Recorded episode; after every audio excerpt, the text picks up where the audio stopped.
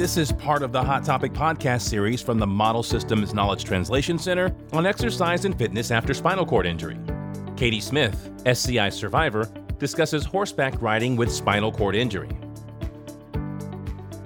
To get onto the horse, I go up onto a ramp and a platform and I transfer onto the horse as if I were transferring from one chair to the other.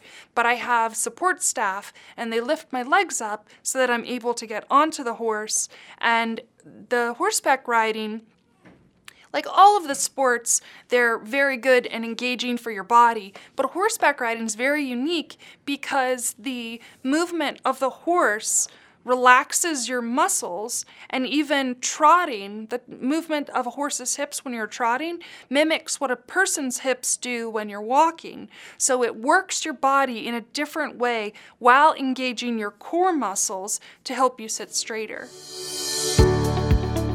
Visit msktc.org slash SCI and get the answers you need from experts who conduct innovative and high-quality research, provide patient care, and work to improve the health and overall quality of life for people with spinal cord injury. That's msktc.org/sci.